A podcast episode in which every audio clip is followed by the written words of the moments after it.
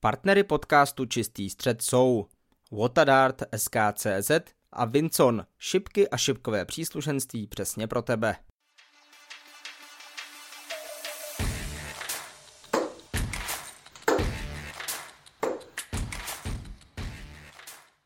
Příjemný dobrý den všem posluchačům podcastu Čistý střed. Je tu prvního v měsíci a to neznamená nic jiného než další rozhovor.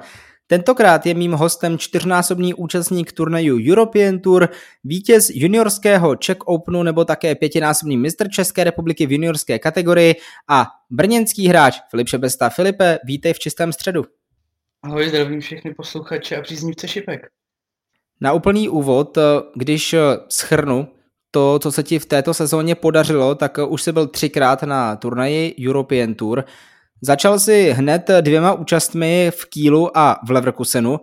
Mě by ale zajímalo, co jsi změnil v přípravě na tu aktuální sezónu, že to najednou začalo tak krásně vycházet. Zařadil jsem do tréninkové jednotky mentální coaching, s kterým mě pomáhá Martin Hochman. To si myslím, že je základ úspěchu. A kdy konkrétně se rozhodl právě proto, že zapojíš i tu, i tu mentálno do přípravy? Už bylo v předešlém roce kvalifik- po kvalifikaci na European Tour, což byla moje první účast na Královce v Praze. A tam jsem si řekl, že prostě se na to pódium chci vrátit a bez toho to nepůjde. Když se podíváme na oba ty turnaje, které si absolvoval na začátku roku, tak oba dva si schodně prohrál výsledkem 3-6, jeden s Keeganem Brownem, druhý s Raymondem van Barneveldem, který z těch dvou zápasů je podle tebe ten, který šlo vyhrát? No, to je docela těžká otázka. Myslím si, že průměrově herně bych měl spíš na to Keegana Browna, ale zase tak, jak jsem se nachystal na Barneyho, jo, každý ten zápas byl specifický prostě, jo. Dalo by se právě říct, že s tím, že s Raymondem Farmarneveldem se dalo vyhrát, protože tam jsem fakt měl nádherný šipky, byl jsem výborně nastavený v hlavě. A byla to druhá účast vlastně po měsíci, po kýlu, měsíc po kýlu. Takže jsem byl pořád v jednom tempu a cítil jsem se opravdu výborně. Když to srovnám s tím, o čem se tady běžně bavíme také s Karlem Irákem v rámci schrnutí turnajů PDC, hrálo u tebe roli, že si nastupoval proti Van Barneveldovi v tom, že si byl třeba víc namotivovaný, protože když jde člověk proti pětinásobnému mistrovi světa a obrovské legendě šipek, tak eh, ho rozhodně chce porazit. Určitě. Bar- Raymond van Barneveld od malička můj velký vzor, můj nejoblíbenější hráč. A hned, co jsem se dozvěděl, tak já jsem začal skákat štěstí místo toho, aby byl nervózní, protože tohle doopravdy, pro, nebo to byl pro mě doopravdy splněný sen. A extrémně jsem si to užil a tam, já jsem vlastně ani nervózní s ním nebyl, já jsem si to užíval prostě každou sekundou ten zápas. Jak to vlastně máš s angličtinou, protože vím, že mnoho českých hráčů relativně trápí, tak eh, popovídal jsi se s Barným, nebo si neměl tu možnost eh, kvůli jazykové bariéře? Mám maturitu z angličtiny, takže tak nějak se domluvím. Samozřejmě nejsem, nejsem nějaký výborný angličtinář, ale zvládnu si popovídat. A jak konkrétně probíhala, nebo respektive vůbec probíhala nějaká konverzace mezi tebou a Barneveldem, jestli jsem ti podařilo mu sdělit, že jsi jeho největší idol, ať už před zápasem, nebo spíše možná po něm, když už ta atmosféra byla o něco uvolněnější, protože mm, ať, ať, ať si to nepřiznáváme úplně jednoduše, tak eh, Raymond van Barneveld splnil povinnost, když tě porazil. Určitě. Bavili, bavili jsme se spolu spíš až po turnaji, protože před tím turnajem Barneveld a jeho manažer nevěděli, co ode mě čekat. Pořád nakukovali, jak nebavili jsme se spolu, ale viděl jsem, že se zajímají co ode mě můžou čekat, nebo takhle backstage. Takže jsme se bavili až vlastně po zápase. A jak nebylo to žádný extra bavení, prohodili jsme teď 10 slov, pochválil mě, což mě vlastně pochválil i po zápasovém rozhovoru, což bylo úplně nádherný pro mě. A bavili jsme se prostě jenom tak nějak chvilku. On pak potřeboval odejít, byl tam s manželkou, s manažerem a pochválil mě a šel. Ty máš za sebou už porovnání i s Královkou, porovnání s tím, jak to vypadá v Německu ale pravidelně se také účastníš, účastníš turnaju WDF a mě by zajímalo, jak moc velký rozdíl, protože rozdíl tam určitě je v organizaci obou těch turnajů, protože v PDC očekávám, že i o hráče jako kvalifikanty se starají velmi dobře. Určitě to je, roz, je to fakt obrovský rozdíl. Fakt to, když se řeknou profesionální šipky, tak je to to PDC. Přesně jak říkáš. Postarají se úplně o všechny stejný. Stejně o kvalifikanty, stejně pro nás o nasazený hráče. To je, je to nádherný, jak, jak se PDC prostě stará o ty hráče. Jak v backstage, tak prostě před zápasem, když si můžeme vyzkoušet vlastně pódium, tak to je pecka. Jo, a na VDF-kových turnajích je to je to prostě takový naňahnaný, jo, je tam strašně moc lidí na těch European Tourech a tady takhle, že jo, tam se nás potká maximálně 16 v tom daném bloku, co hraju. Je to prostě lepší, no. Pro mě teda aspoň. Zase na druhou stranu ale věřím tomu, že v momentě, kdy přicházejí nějaká privilegia pro hráče PDC, tak určitě musí přicházet i nějaká pravidla. Jak to je? Jak to PDC řeší? s tím, eh, jestli musíš být nějaký čas před tím na hracím místě, jestli je potřeba dodržovat nějaká určitá pravidla, nějaký určitý seznam bodů, jinak eh, by tě třeba mohli i diskvalifikovat z toho turnaje. Existuje něco takového v PDC? Mm-hmm. Dvě hodiny před začátkem turnaje mají možnost hráči si odzkoušet pódium. Jsem, není, to, není to povinnost, je to na každém hráči, jestli si to vyzkouší nebo ne ale minimálně musíme jít vždycky hodinu a půl před začátkem turnaje na hracím místě, jinak by právě, jak říkáš, mohly hrozit diskvalifikace. A ještě jedna otázka, která mě osobně vždycky zajímala, jak dlouho před zápasem začíná rozhoz na střed, protože někdy se to může výrazně protáhnout. Nedávno jsem viděl takhle velmi zajímavé video na sociálních sítích, kdy na turnaji Players Championship se Ricardo Pietrečko a Gary Anderson rozhazovali asi pět minut, než byl jeden z nich schopný porazit toho druhého, tak jak eh, dlouho před začátkem toho utkání přijde nějaký delegát a řekne, pánové, pojďte si hodit na střed o to, kdo bude začínat? 10 minut před zápasem, plus minut. Mě to teda na těch těch turnajích tak vždycky vyšlo, že to bylo okolo těch 10 minut před tím, než jsem šel nastoupit na zápas. Samozřejmě, jak říkáš, může se to prodloužit, pět minut budou hrát na střed, jsou to výborní hráči, ale mi to vyšlo takhle. Když si říkal, že hráče musí být na místě hodinu a půl před začátkem, jak ty osobně si trávil ten čas, protože jasně, určitě většinu času člověk věnuje nějakému rozehrávání a dostávání se do té nálady zápasové, ale předpokládám, že si asi nevydržel dvě hodiny v kuse to řezat do terče, abys potom okamžitě nastoupil na hrací místo. Přesně jak říkáš, Trénoval jsem po 20 minutách, 20 minut jsem házel, 10 minut jsem odpočíval úplně sám v klidu, což už je určitá, určitý druh taky mentálního tréninku a příprava hlavy na ten zápas. Takhle jsem to točil dvě, dvě hodiny před zápasem. Když už odhlédnu od těch dvou turnajů, které se odehrály na úvod sezóny, Jenom tak napůl, protože ještě doplním jednu informaci. Ty se právě díky těmto dvěma turnajům kvalifikoval přímo na podnik v Praze a to jako česká dvojka. Karel Sedláček, který získal kartu, tak ještě neměl tolik liber jako ty. Jak jsi tehdy reagoval, když jsi zjistil, že nebudeš muset projít tím velmi náročným sítem národní kvalifikace a budeš to ty, kdo po boku Adama Gavlase bude jistým reprezentantem České republiky na pódiu v Letňanech? Abych to řekl popravdě, tak já jsem to vůbec nevěděl nic, mi to volala Bára hospodářská do práce a já jsem jí to nevěřil, já jsem vůbec nevěděl, o čem mluví prostě. A řekla mi, Filipe, tak se podívej na internet, jsi tam místo Karla. Samozřejmě na jednu stranu jsem měl obrovskou radost, že nastoupím před domácím publikem, ale na druhou stranu mě strašně mrzelo, že jsem to místo vzal Karlovi, protože jsme výborní kamarádi a ho mám hrozně rád když hrál tu kvalifikaci, já jsem se modlil, já jsem se modlil, aby to zvládl a byl tam s náma. Měl jsem extrémní radost sám za sebe, ale trošku mě to kazilo to, že to bylo zrovna Kájovi prostě a kdyby to nezvládl, tak by mě to bylo asi hrozně líto. Naštěstí to dopadlo dobře. Ano, tvé modlitby byly vyslyšeny, což je určitě něco, za co jsme byli rádi úplně všichni.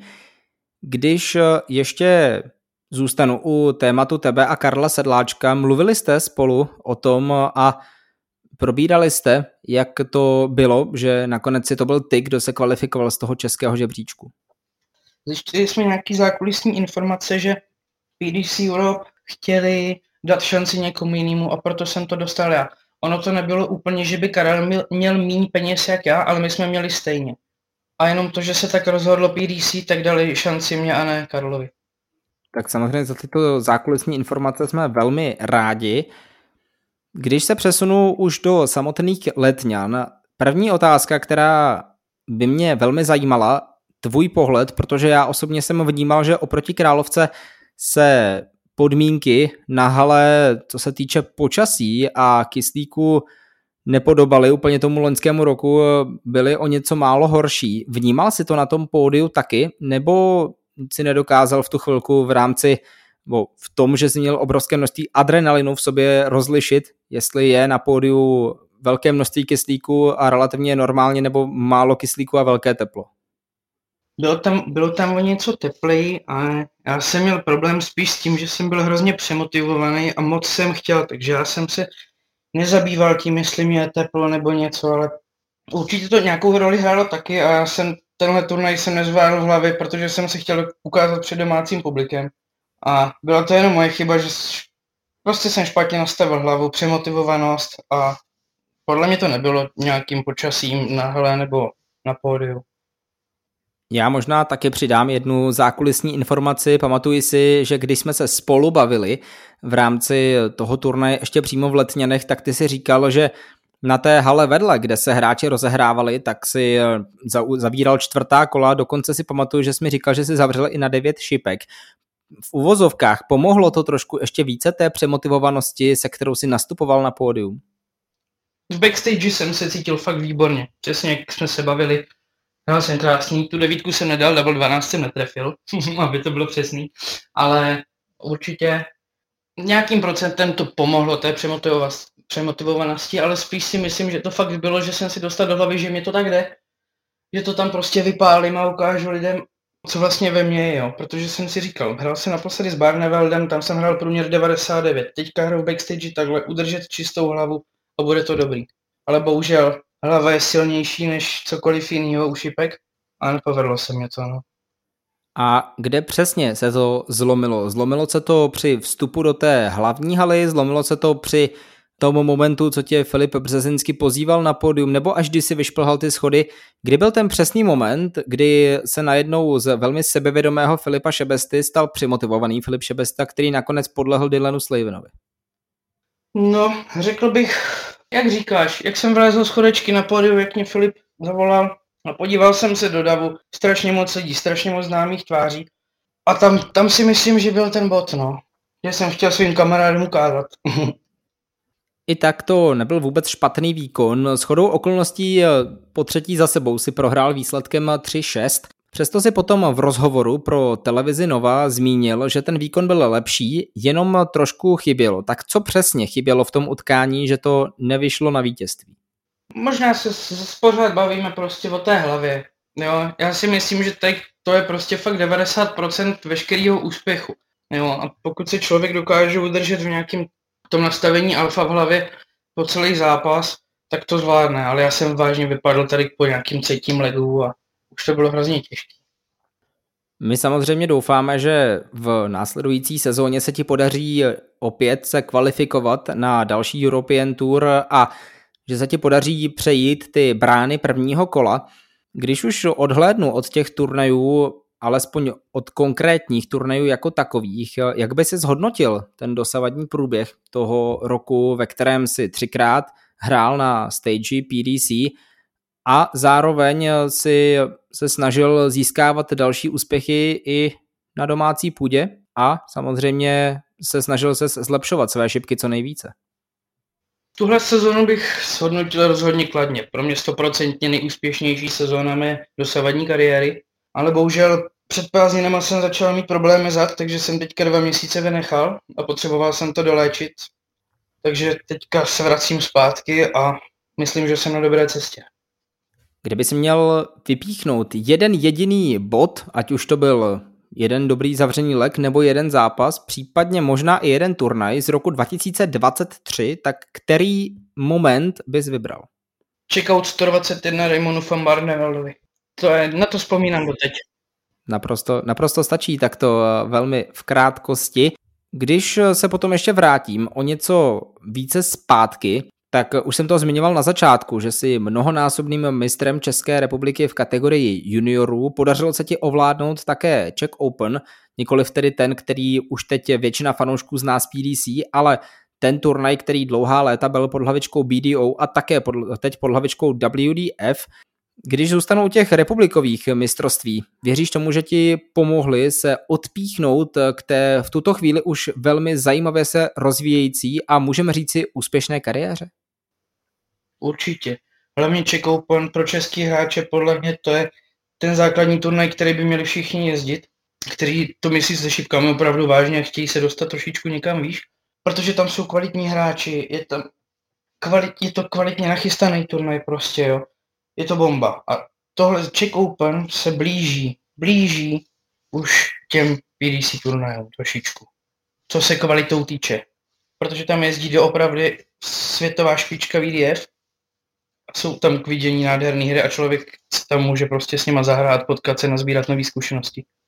A blíží se i samotný turnaj v letošním roce hrát se bude mezi 17. a 19. listopadem v pražském hotelu Pyramida, takže pokud máte zájem o to podívat se, jak to vypadá, když se hrají nejlepší šipky na úrovni WDF, tak doporučuji hlavně sobotní večer, kdy se tradičně hrají finále singlů, tedy jak ženských, tak mužských. My doufáme, že na nich uspějí i čeští hráči, ale to je samozřejmě teprve ve hvězdách. Filipe, když se ohlédnu za tvou kariérou, tak mě napadá určitě jedna otázka. Jakým způsobem nejraději trénuješ? Je to tak, že neříkám nesmyslně, ale zběsile házíš na triple 20, nebo se snažíš to kombinovat nějakými hrami? Co je tvoje nejoblíbenější tréninková metoda?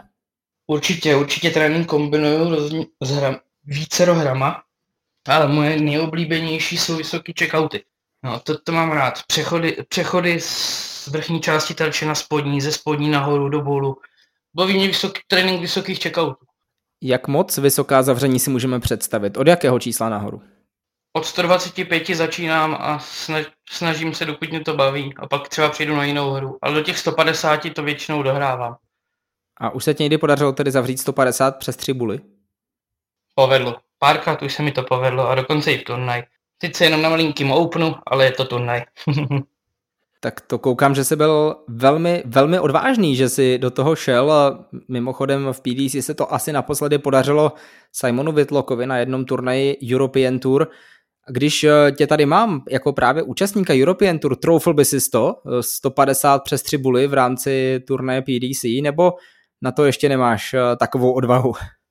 Ne, to rozhodně ne, to bych si netroufl. na, to, na to nemám odvahu a možná ještě asi ani hru, abych to zvládl tady takhle. To je podle mě fakt, tohle si podle mě vyzkouší už jenom Jose de Sosa a už to nikdo opakovat nebude. A pak možná ještě Simon Whitlock, který je taky takový specialista. Ten teda na rozdíl od eh, Souzy umí počítat, ale je to podobný, eh, podobná hříčka šipkové přírody. Určitě musíme zmínit jednu důležitou akci, která čeká mnoho českých hráčů v rámci začátku příštího roku a doufám, že i tebe pojedeš na Q-School. Určitě jdu na Q-School. Moc se těším a příprava je v plném proudu. Když mluvíš o přípravě, tak eh, mám s tím spojenou ještě jednu další otázku, respektive jedno téma, které bylo velmi populární hlavně v rámci covidové éry, Byly to online čipky a mě by zajímalo, zdali používáš právě online čipky k tomu, aby si třeba mohl trénovat s nějakými hráči, kteří jsou v tu chvilku daleko od tebe, ale mají natolik velkou kvalitu, že ti pomáhají zlepšovat se v tréninku a ve své hře. Mně ty online čipky vůbec nesedly. Já jsem v covidové době odehrál jeden turnaj, mě to nejde, nedokážu se to soustředit, pořád hlídat kamery, stav internetu, baterie nemůžu se u toho soustředit, mě to nesedí a nepoužívám to vůbec. Používám, hraju jenom live tréninky. Mám tady v Brně Filipa nějaká výborného českého hráče a spoustu dalších kluků, s kterými se dá krásně trénovat, ale nejvíc trénuju sám. A když se nad tím zastavím, tak věříš tomu, že se to ještě nedá někam dál posunout a navážu to i na další otázku, kterou mám připravenou. Poradil bys třeba začínajícím hráčům, aby využívali více těch jakýchsi sparring partnerů, místo toho, aby jenom doma trénovali a hrali nějaké ostré turnaje, tak aby si vyzkoušeli ten zápas v uvolněnější atmosféře, takže ještě jednou sformuluji tu otázku na závěr. Využíváš ještě jiné sparring partnery a poradil bys tuto metodu i začínajícím šipkařům?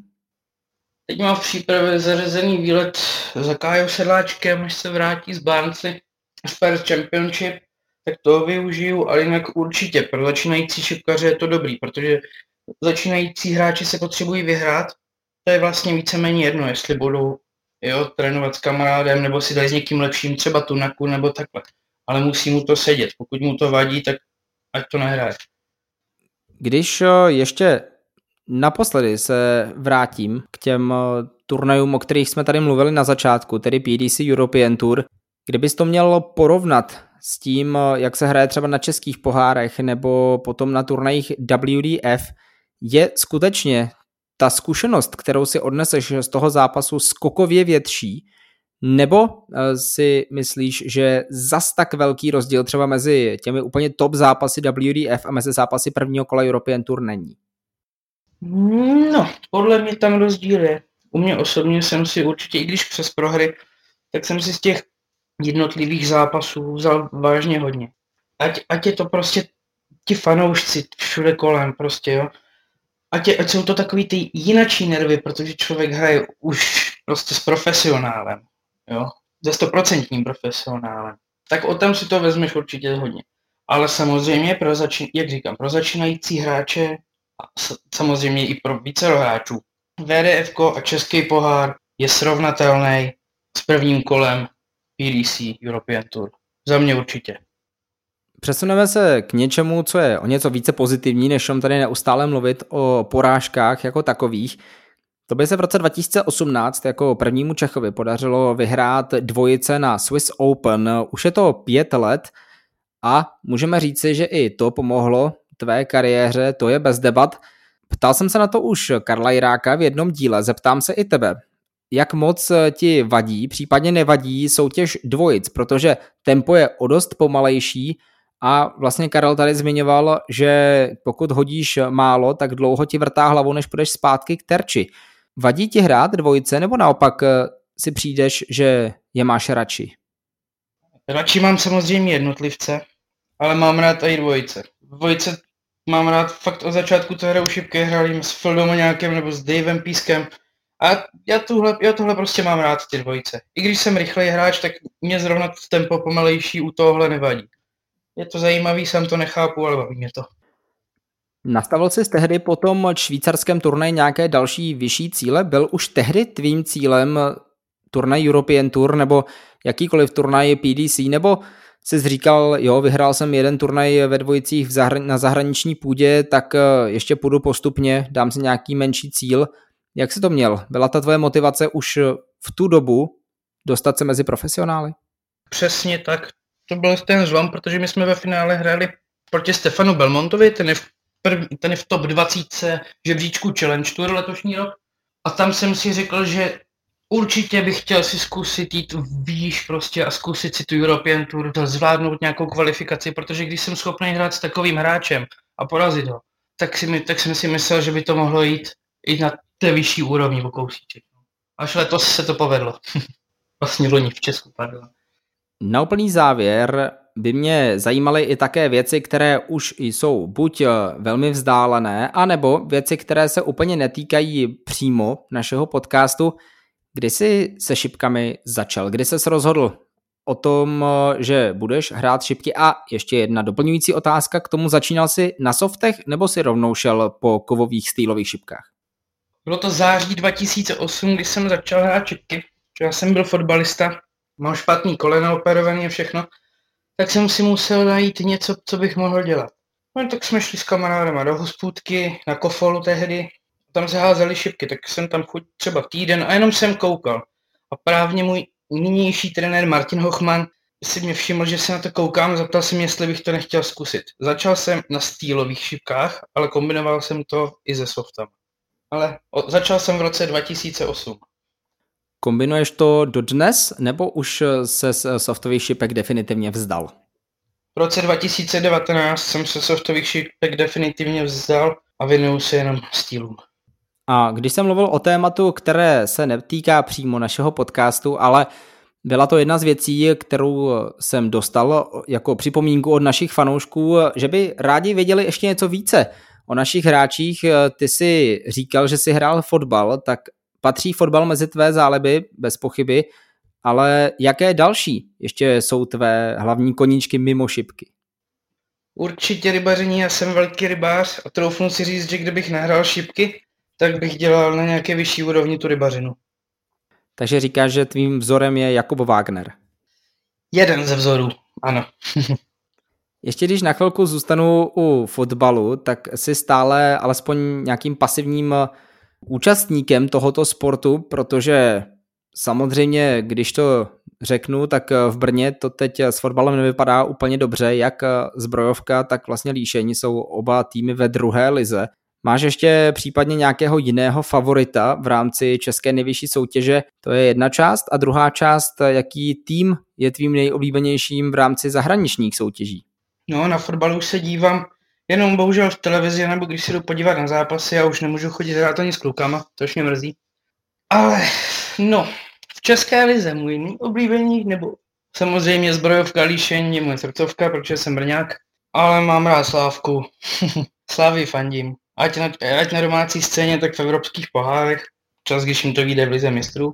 A díky Erlingu Haalandovi mám rád Premier League Manchester City. To je super. Tak eh, tímto si myslím, že bychom to mohli pro dnešek uzavřít.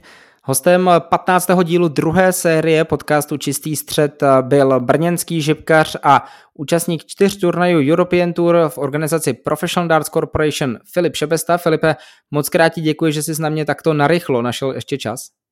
Moc krát děkuji za pozvání. Mějte si krásně a příjemný poslech. Samozřejmě se můžete těšit i na další díly a aby vám neunikly další díly, jako například ten, který s Karlem Irákem natočíme z Grand Slam of Darts na konci listopadu společně s Players Championship Finals, který také bude mít samostatný díl, tak nezapomeňte sledovat sociální sítě, jak Petr Hajs novinář, tak také Vinson Darts. V tuto chvíli už máme také nové plakáty, které si můžete nějakým způsobem v úvozovkách objednat, stačí napsat do soukromé zprávy a domluvíme se na nějakém předání. V tuto chvíli už je to od nás všechno, mějte se krásně a u čistého středu zase brzy naslyšenou.